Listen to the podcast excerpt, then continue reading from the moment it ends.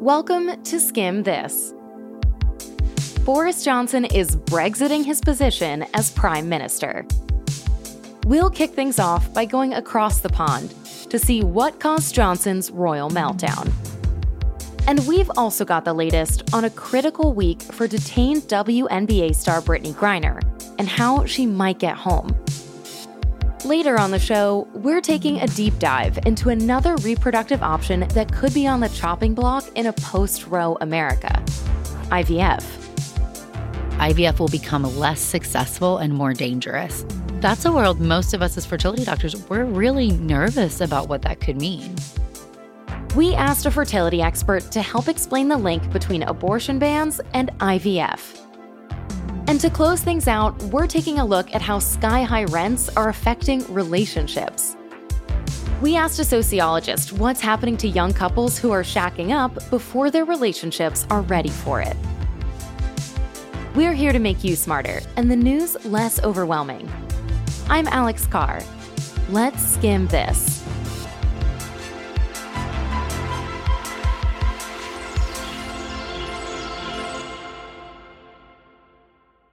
Let's start with some headlines from the week's news and give you some context on why they matter. First up, it is clearly now the will of the Parliamentary Conservative Party that there should be a new leader of that party and therefore a new Prime Minister. That's Boris Johnson, the Prime Minister of the United Kingdom, officially hanging up his hat earlier today. So, what caused his Brexit? The UK Prime Minister has been experiencing scandal after scandal in recent months. The list includes everything from Partygate, where he and his employees were caught partying and breaking COVID protocols, to corruption allegations, to the latest scandal, where Johnson acknowledged that despite knowing about sexual misconduct allegations against a fellow Conservative Party member, Johnson appointed him to a senior position anyways. And earlier this week, over 50 officials, aides, and cabinet members quit, saying they could no longer work under Johnson's leadership.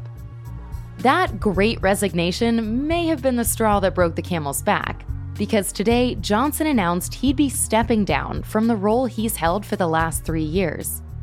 And some analysts say it's a fitting end to a controversial legacy. Johnson was once known for advocating for and navigating the country through Brexit, and now his legacy will be tainted with these more recent personal scandals.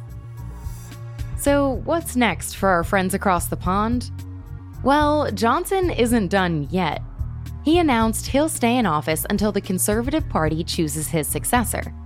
There are a handful of names that have been thrown in the ring so far, and next week, the government will announce a timeline for choosing the new PM. Okay, next headline. On Thursday, the detained WNBA star Brittney Griner pleaded guilty to drug charges in Russian court. As a reminder, she's been detained in Russia since February after officials there claimed she had cannabis oil in her luggage and accused her of smuggling a narcotic substance. In her guilty plea, Griner said she had no intention of breaking the law and that this was an accident. Griner's detention coincided with Russia's invasion of Ukraine, and it could last for months, for the entire duration of her trial. And the spotlight is continuing to grow on her case. Earlier this week, she sent a handwritten letter to President Joe Biden, urging him to take action on her detainment. In the letter, she wrote, I'm terrified I might be here forever, and asked the president not to forget about her and the other American detainees. In response, the president gave Griner's wife Cherelle a call to reassure her that he's working on bringing Griner home. The US government considers Griner to be wrongfully detained, and in a new statement this week, the White House said Biden has ordered his security team to keep regular contact with both Brittney and Cherelle Griner. So, how has Russia responded so far? The Kremlin has considered doing a prisoner swap, hinting that in exchange for Griner's release, they want Victor Bout, a notorious Russian arms dealer, to be released from US prison. So far, the State Department has declined to comment on the possibility of a swap. As U.S. officials figure out their next move to bring Griner home, calls are mounting in a public campaign to get her out ASAP. Biden has been pressured by the WNBA and more than a thousand black women leaders across various industries, who signed a letter stating that Griner's detention is an ongoing human rights crisis, especially considering she's a gay woman being held in a country with some of the strictest anti LGBTQ laws on the books. In comments to the media, the head coach of the WNBA team, the Phoenix Mercury, said this about Griner's detention. If it was LeBron, he'd be home, right? It's a statement about the value of women. It's a statement about the value of a black person. It's a statement about the value of a gay person. All of those things. Okay, next headline. First, investigators are trying to determine why a 21 year old man allegedly opened fire on a 4th of July parade in a Chicago suburb. More details have emerged about what led to the horrific shooting at a July 4th parade in Highland Park, Illinois, that killed seven people. This week, the shooter, who fired more than 70 rounds into the crowd from a rooftop with an AR 15, was taken into custody, confessed, and was charged with seven counts of first degree murder. Investigators believe he planned the attack for weeks in advance, and the suspect also told the police that he seriously contemplated carrying out a second attack in Madison, Wisconsin after he fled Illinois. Law enforcement has yet to identify a motive, but the shooter had posted violent images on his social media in the past. We also learned this week that the suspect legally obtained his weapons and had passed background checks in 2020 and 2021. It was also revealed that he had previous interactions with the Highland Park police, where police reported to his family's home and took knives away from him after he had allegedly threatened to kill his family. This shooting and the shootings in 10 other states that happened over the holiday weekend occurred just over a week after President Biden signed into law bipartisan gun legislation. That new law expands background checks to gun buyers under the age of 21 and offers federal cash incentives to states that have red flag laws and other crisis intervention programs. But these most recent tragedies have some advocates saying while this legislation is a good step forward, it's not going to be enough to prevent mass shootings. And our final headline. This week, the US Department of Labor gave us a pulse check on how the labor market is doing. The agency dropped the job numbers for the month of May, and we learned that while the number of job openings fell from April to May, we're still in a hot labor market compared to pre pandemic times. Consistent with previous job reports, the industries that have a ton of openings right now are hospitality and healthcare. And this report looks like good news, but it's got some economists scratching their heads. Because if a recession is truly looming, then we'd expect to see fewer openings.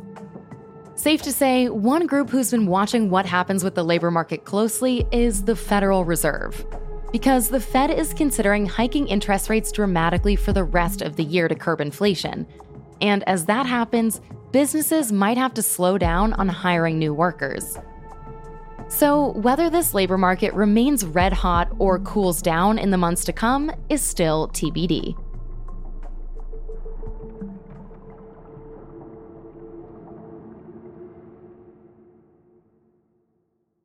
Soon, some figures in former President Donald Trump's inner circle, including Senator Lindsey Graham and Rudy Giuliani, might be taking the midnight train to Georgia.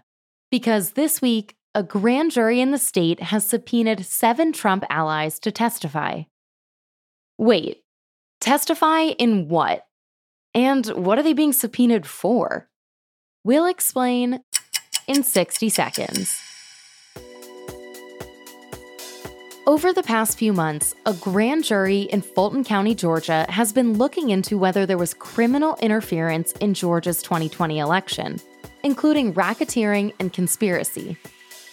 This investigation is happening because, reminder, Georgia was a very contentious state in the 2020 presidential election. President Joe Biden won the state by just about 12,000 votes. That wasn't something Trump was excited to hear. And in January 2021, just days before the votes were supposed to be certified, Trump asked the Secretary of State of Georgia, Brad Raffensperger, to find the votes necessary for Trump to win. Raffensperger responded, no can do. But that didn't stop the district attorney in Fulton County from digging deeper and launching a grand jury investigation into how Team Trump tried to influence the election outcome. And now, things are turning up a notch as seven Trump allies have been called to testify, including South Carolina Senator Lindsey Graham, who had a phone call with Raffensperger in November 2020, former Trump legal advisor Rudy Giuliani, and John Eastman, the lawyer who devised an illegal plan for Trump to stay in power. This is the closest this jury in Georgia has gotten to Trump's inner circle so far, and could result in criminal charges against someone for interfering in the election, including potentially the former president. As for next steps, well, this is going to take a while. The panel has to hear from these seven subpoenaed individuals, whose cooperation is TBD, before recommending if the DA should pursue any charges against anyone. And we should note, this is all going down in Georgia as the hearings for the January 6th House Committee in DC are underway, where we've gotten some spicy revelations about the Trump White House's other alleged efforts to discredit the election. While that committee in DC has presented its findings, it's more of a public PSA than a courtroom scene from Law and Order. And it's still unclear if the Department of Justice will be pursuing federal criminal charges for anyone on Team Trump as a result of what the committee has presented. So, with a lot still up in the air in DC and Georgia, one thing's for sure. We'll still be talking about the fallout from the 2020 election for months and years to come. How'd we do? Want us to skim a question from the news? Send us your suggestions to audio at theskimm.com.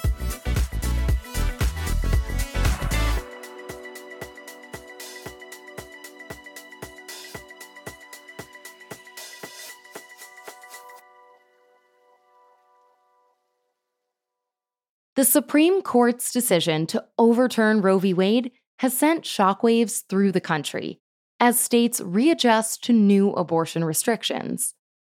And this decision has also brought up whether other reproductive options and treatments will be next on the chopping block in some states, including in vitro fertilization, or IVF. And while limiting someone's reproductive options to grow their families might sound counterintuitive to the decision we just got from SCOTUS, it turns out IVF and abortion are linked. Today, we'll explain why some experts worry that abortion bans could threaten IVF and what impact that would have on families and individuals going through the IVF process. So, to start, let's take a step back and remind ourselves what is IVF? IVF is the most common form of assisted reproductive technology. About 2% of babies in the US are born via IVF each year.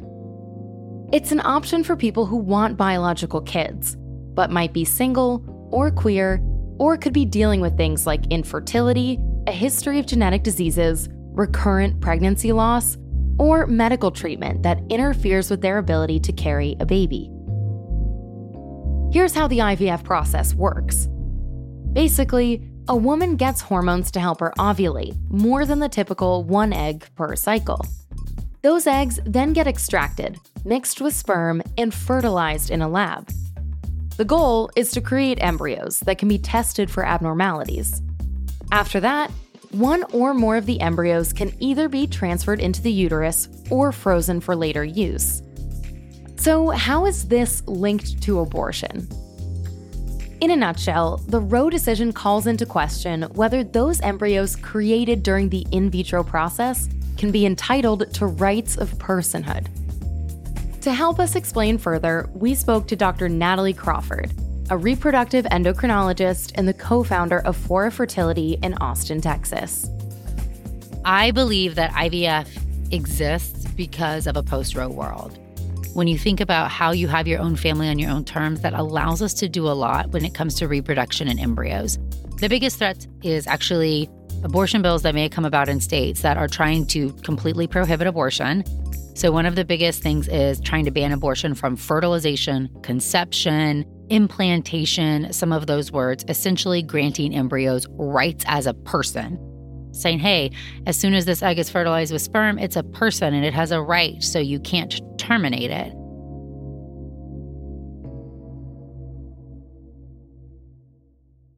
Here's where things get tricky. During the expensive, often painful, and time consuming IVF process, a lot of people hope to have access to multiple embryos because it gives them the best chance at a healthy baby. Just because you've created an embryo doesn't mean it'll result in a pregnancy. And more embryos mean more chances at dodging potential hurdles and screening for potential abnormalities. And the people who end up having successful pregnancies often face tough decisions about what to do with the embryos that weren't implanted, whether to donate them to research, other families, or discard the embryos. So now, the main concern is that abortion bans in certain states might throw the legal status of every embryo created during the IVF process into question. And that could create a complicated situation for fertility doctors and their patients going forward if disposing of or freezing unused embryos becomes illegal. We're afraid that some of these laws are going to roll back the clocks so we're concerned that it could make either the practice of IVF illegal in some states or unsafe. So that if I can't freeze an embryo because it's a person, my only option is to put it all in your body. That means either I'm practicing extremely unsafe, also means you're going to have less to work with because I'm going to be nervous to stimulate you to your full potential, to get all those eggs to grow. So now I'm going to purposefully only get a few eggs. That means it's going to cost you more money and take you longer because IVF will become less successful and more dangerous. That's a world most of us as fertility doctors, we're really nervous about what that could mean. So, the new reality could be that in some states, fertility doctors and patients are deciding between the costly and slower route by retrieving fewer eggs at a time and creating fewer embryos, or the route with more health risks, where more embryos have to be implanted in the body. Now that we've understood how IVF and abortion are linked, where could IVF be threatened? The short answer is stay tuned. But IVF could be impacted in the states that ban abortion starting at fertilization, like Oklahoma. Or states that have introduced abortion bans that explicitly treat fetuses as people. According to one reproductive health policy institute, for other states, Iowa, South Carolina, Vermont, and West Virginia have also introduced bills to grant fetuses personhood. And as the status of these laws change, Dr. Crawford is worried about the confusion this will cause IVF patients. I think there's going to be a lot of gray zone in some of those states. People who are already going through IVF, they're investing their time, their money, their emotional and physical energy in this are now asking at every appointment is it safe to do IVF? Do I need to move my embryos out of state? What do I need to know? Will I have time to make this decision? And I just feel like we're really preying upon a vulnerable population right now. So the big question is what happens next? For now, it's unclear whether or how abortion bans could affect the production of embryos for fertility treatment. But some fertility doctors and patients have already started moving embryos out of certain states, anticipating a wide blast radius from the Roe decision. And Dr. Crawford's also seeing concern in Texas, where she says her patients are asking her at every appointment about whether they should get their embryos out of the state. But she's not ready to advise going that route. Moving your embryos is not a risk free process. There's always risk with transferring them.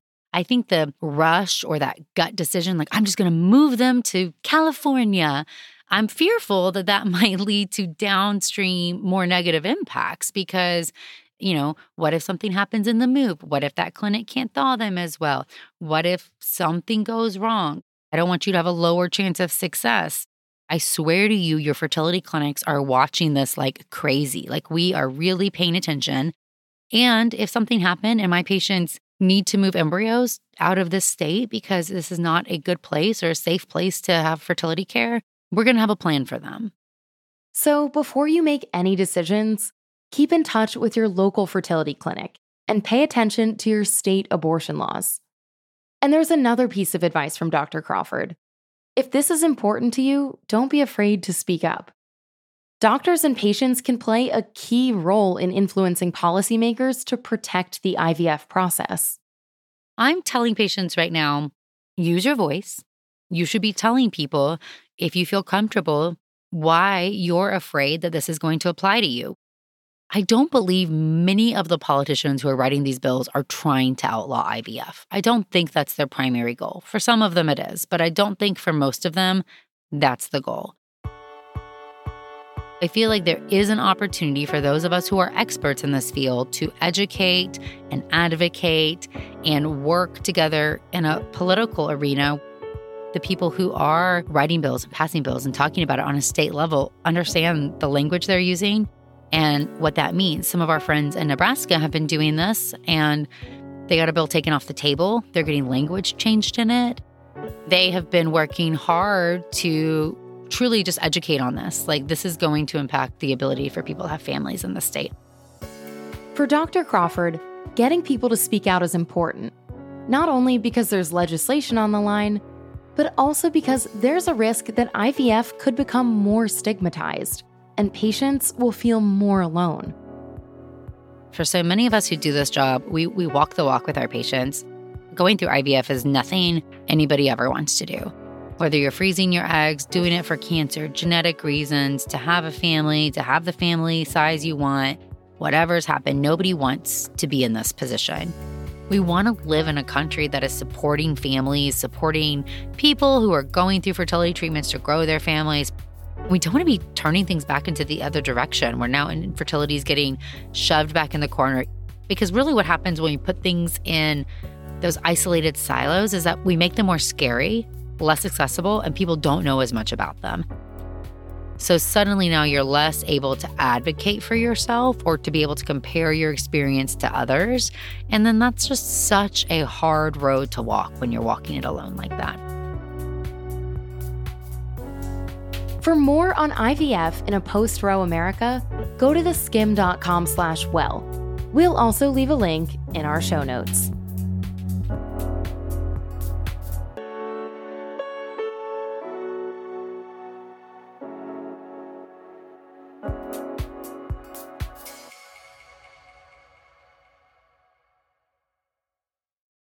To end the show this week, we're talking about the surprising relationship between the housing market and people's love lives.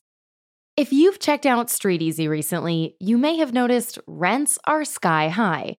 And that's not just the case in major cities like New York or LA.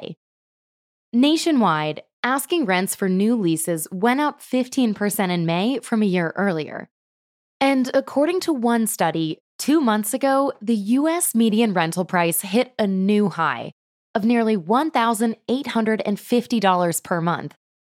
That's up 26% from two years earlier. So, as our landlords are hiking prices, more couples are saying, let's move in together to save some money. But according to Sharon Sassler, a sociology professor at Cornell's Brooks School of Public Policy, some of those couples might not be ready to shack up there is this middle class normative sequence of dating for about a year, at least a year before you move in together so that you can figure out how well you fight if you fight, right? How you resolve issues. But now that we see rents increasing, we hear a lot about people moving in more rapidly. So there are a lot of housing issues going on here. Part of it is pent up relationship demand. We want adult we want to be independent, move away from our parents, and see what it's like to live together. Very expensive housing costs will expedite that. So, for the couples where rent expedited the relationship, how did it turn out? There's a huge range. So I don't want to say that if you move in within six months, it's a recipe for disaster because I've interviewed plenty of couples who really have strong relationships and they make them work. And then there are some who move in for totally unexpected reasons and they hit challenges. And then I interview them 15 years later and they're strong and they're together and they're like role models of how do you make relationships work because they've worked through difficult times.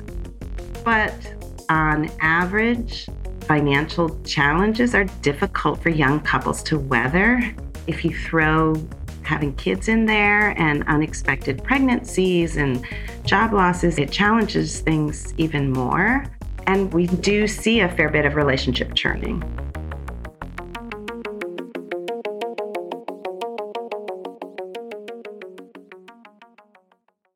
According to Sassler's research, that's because taking the next step because of an external factor, even one as uncontrollable and frustrating as housing prices, can create extra pressure in a relationship. In my research, I talk a fair bit about event driven progressions versus relationship driven progressions. Relationship driven progressions are okay, we want to take the next step. We're thinking about getting engaged and we're just trying to figure out where we're situated. So that's kind of a relationship driven one. But an event driven relationship progression has to do more with, oh, my hours at work got cut and I can't afford my rent on my own, or my roommate is not paying the rent and I'm going to be left holding the bag. They can expedite a relationship into becoming more serious residentially before the relationship is ready for that. Not to mention, some sociology research indicates that once couples move in together, it's harder for them to break up. So, certain fights, or icks, that might have ended a relationship pre moving in together don't anymore. And that can just create added stress and resentment. But rent moving the relationship along isn't always a bad thing, and doesn't always lead to worse relationships or breakups. Couples can learn about each other's preferences and lifestyle habits earlier than they would have otherwise. And living together kind of automatically makes you closer, even if it's just helping out with dirty laundry or making coffee together. So we asked Sassler, what's the secret to cohabitating in harmony? One of the things that seems to be a good predictor of whether the relationship is going to be a success, regardless of how long you take before you move in together, is are you communicating? In today's very, very busy world, we often assume that other people are on the same trajectories as us. I would definitely have discussions about where you think the relationship is heading, and then have clear discussions about how you're going to live. We often assume that because their apartment is clean before we move in together, that it will stay clean after, and you don't realize who's doing the cleaning or how do you work on chores together. Do you talk with a partner about what you want in life? And do you keep talking about that as those goals may change? When people move in together, often they haven't discussed or they don't feel ready to discuss marriage, but maybe they should discuss whether they think it's something they want in the future or not. If you're not talking about those desires, that can really challenge relationships because you want to be on the same page and things do change. But couples who can communicate on what they really value are better able to weather some of those challenges.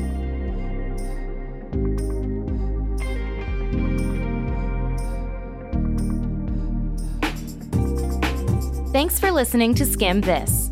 This podcast was skimmed by me, Alex Carr, along with our producer Will Livingston and our associate producer Blake Lou Merwin.